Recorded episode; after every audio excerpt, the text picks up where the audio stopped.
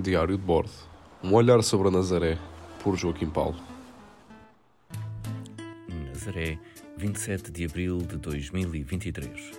Fui alertado por uma pessoa amiga que tem lugar no próximo dia 6 de maio mais um dos tradicionais almoços de convívio dos nazarenos que são veteranos da Guerra do Ultramar.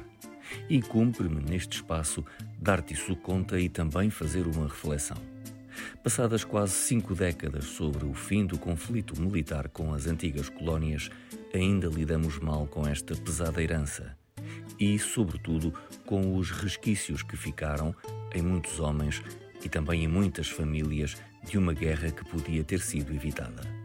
E cujo desenlace foi o principal motivo para que o movimento dos capitães tivesse feito acontecer o 25 de abril o país não soube gerir o processo de descolonização que outros países europeus já tinham encetado e o resultado final foi catastrófico, lançando muitos milhares de jovens para uma guerra fraticida. Só quem viveu esses momentos pode explicar os medos que sentiu, a forma como olhou nos olhos do inimigo e como ainda hoje lida com tudo aquilo que viveu em África.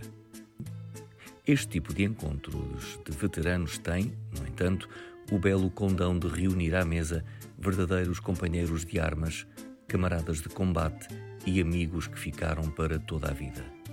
A todos desejo um bom almoço convívio e que estes momentos se repitam por muitos e muitos anos.